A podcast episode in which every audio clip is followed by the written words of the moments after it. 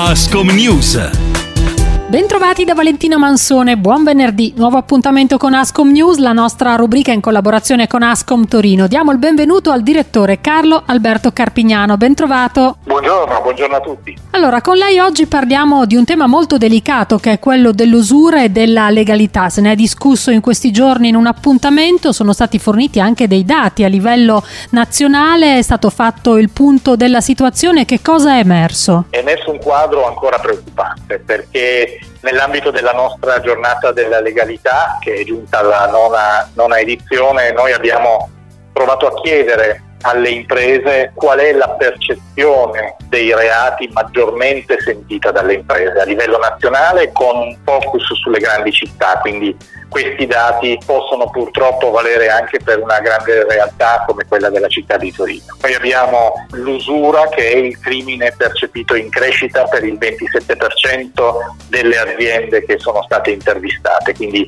il più preoccupante è l'usura seguito dall'abusivismo, dal racket e dai furti. Quasi un'impresa su tre segnala in aumento l'usura. È un tema molto difficile da misurare perché eh, su questo c'è una grande difficoltà dell'imprenditore nell'andare anche a denunciare questa cosa. Esistono degli sportelli, noi come Ascom lavoriamo con la Camera di Commercio nello sportello anti-usura, io faccio parte di questo team di facilitatori, viviamo delle storie veramente drammatiche di persone che hanno iniziato non trovando credito presso il sistema bancario tendenzialmente e rivolti a, a soggetti che non davano nessuna credibilità, si sono poi trovati incastrati in dei percorsi veramente molto complicati. In questi casi bisogna trovare il modo di parlarne. La Camera di Commercio ha questo sportello anonimo, per esempio, a cui ci si può rivolgere per avere un piccolo aiuto. Ecco, mi sento di fare anche qui uno spot per, per venire in aiuto alle, agli imprenditori alle imprese che rischiano di cadere in questo giro vizioso. Ecco. Le microimprese che possono cadere in questo giro di usura e di infiltrazioni della criminalità sono un numero improponibile in Italia, da 26.000 a 44.000. Sono le aziende che hanno avuto difficoltà nell'accesso al credito ripetutamente. Le conseguenze sarebbero veramente molto drammatiche, a rischio 200.000 posti di lavoro con un valore di eh, risorse economiche legate a perdite dirette e indirette di fatturato che si aggira su 30 miliardi in un anno in Italia. Valori veramente impressionanti.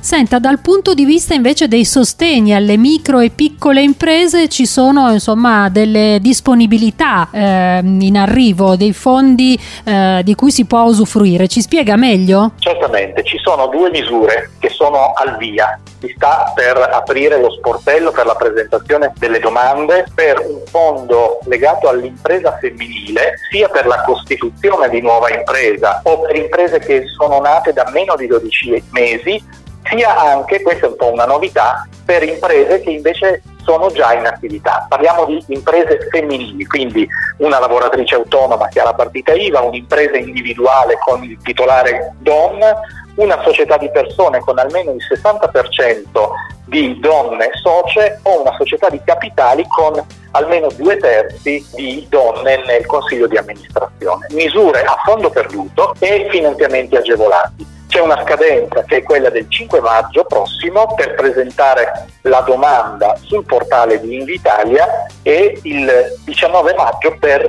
l'invio effettivo della domanda. Altro capitolo, altra opportunità interessante, un'altra misura dal 18 maggio saranno presentabili domande per incentivi su investimenti sostenibili, economia circolare, sviluppo digitale, eccetera, per le micro e piccole imprese. Anche qui eh, si tratta di una misura a fondo perduto noi su entrambi dire, le linee di credito abbiamo uno sportello di prima informazione in ASTU, dopodiché le aziende possono operare direttamente sui portali di Invitalia e del Ministero per poter accedere. Per qualsiasi informazione ovviamente ASTU c'è. Bene, grazie anche per queste indicazioni. Noi vi diamo appuntamento a venerdì prossimo. Ringraziamo il direttore Carlo Alberto Carpignano. Grazie direttore, alla prossima. Grazie, buona giornata a tutti. Ascom News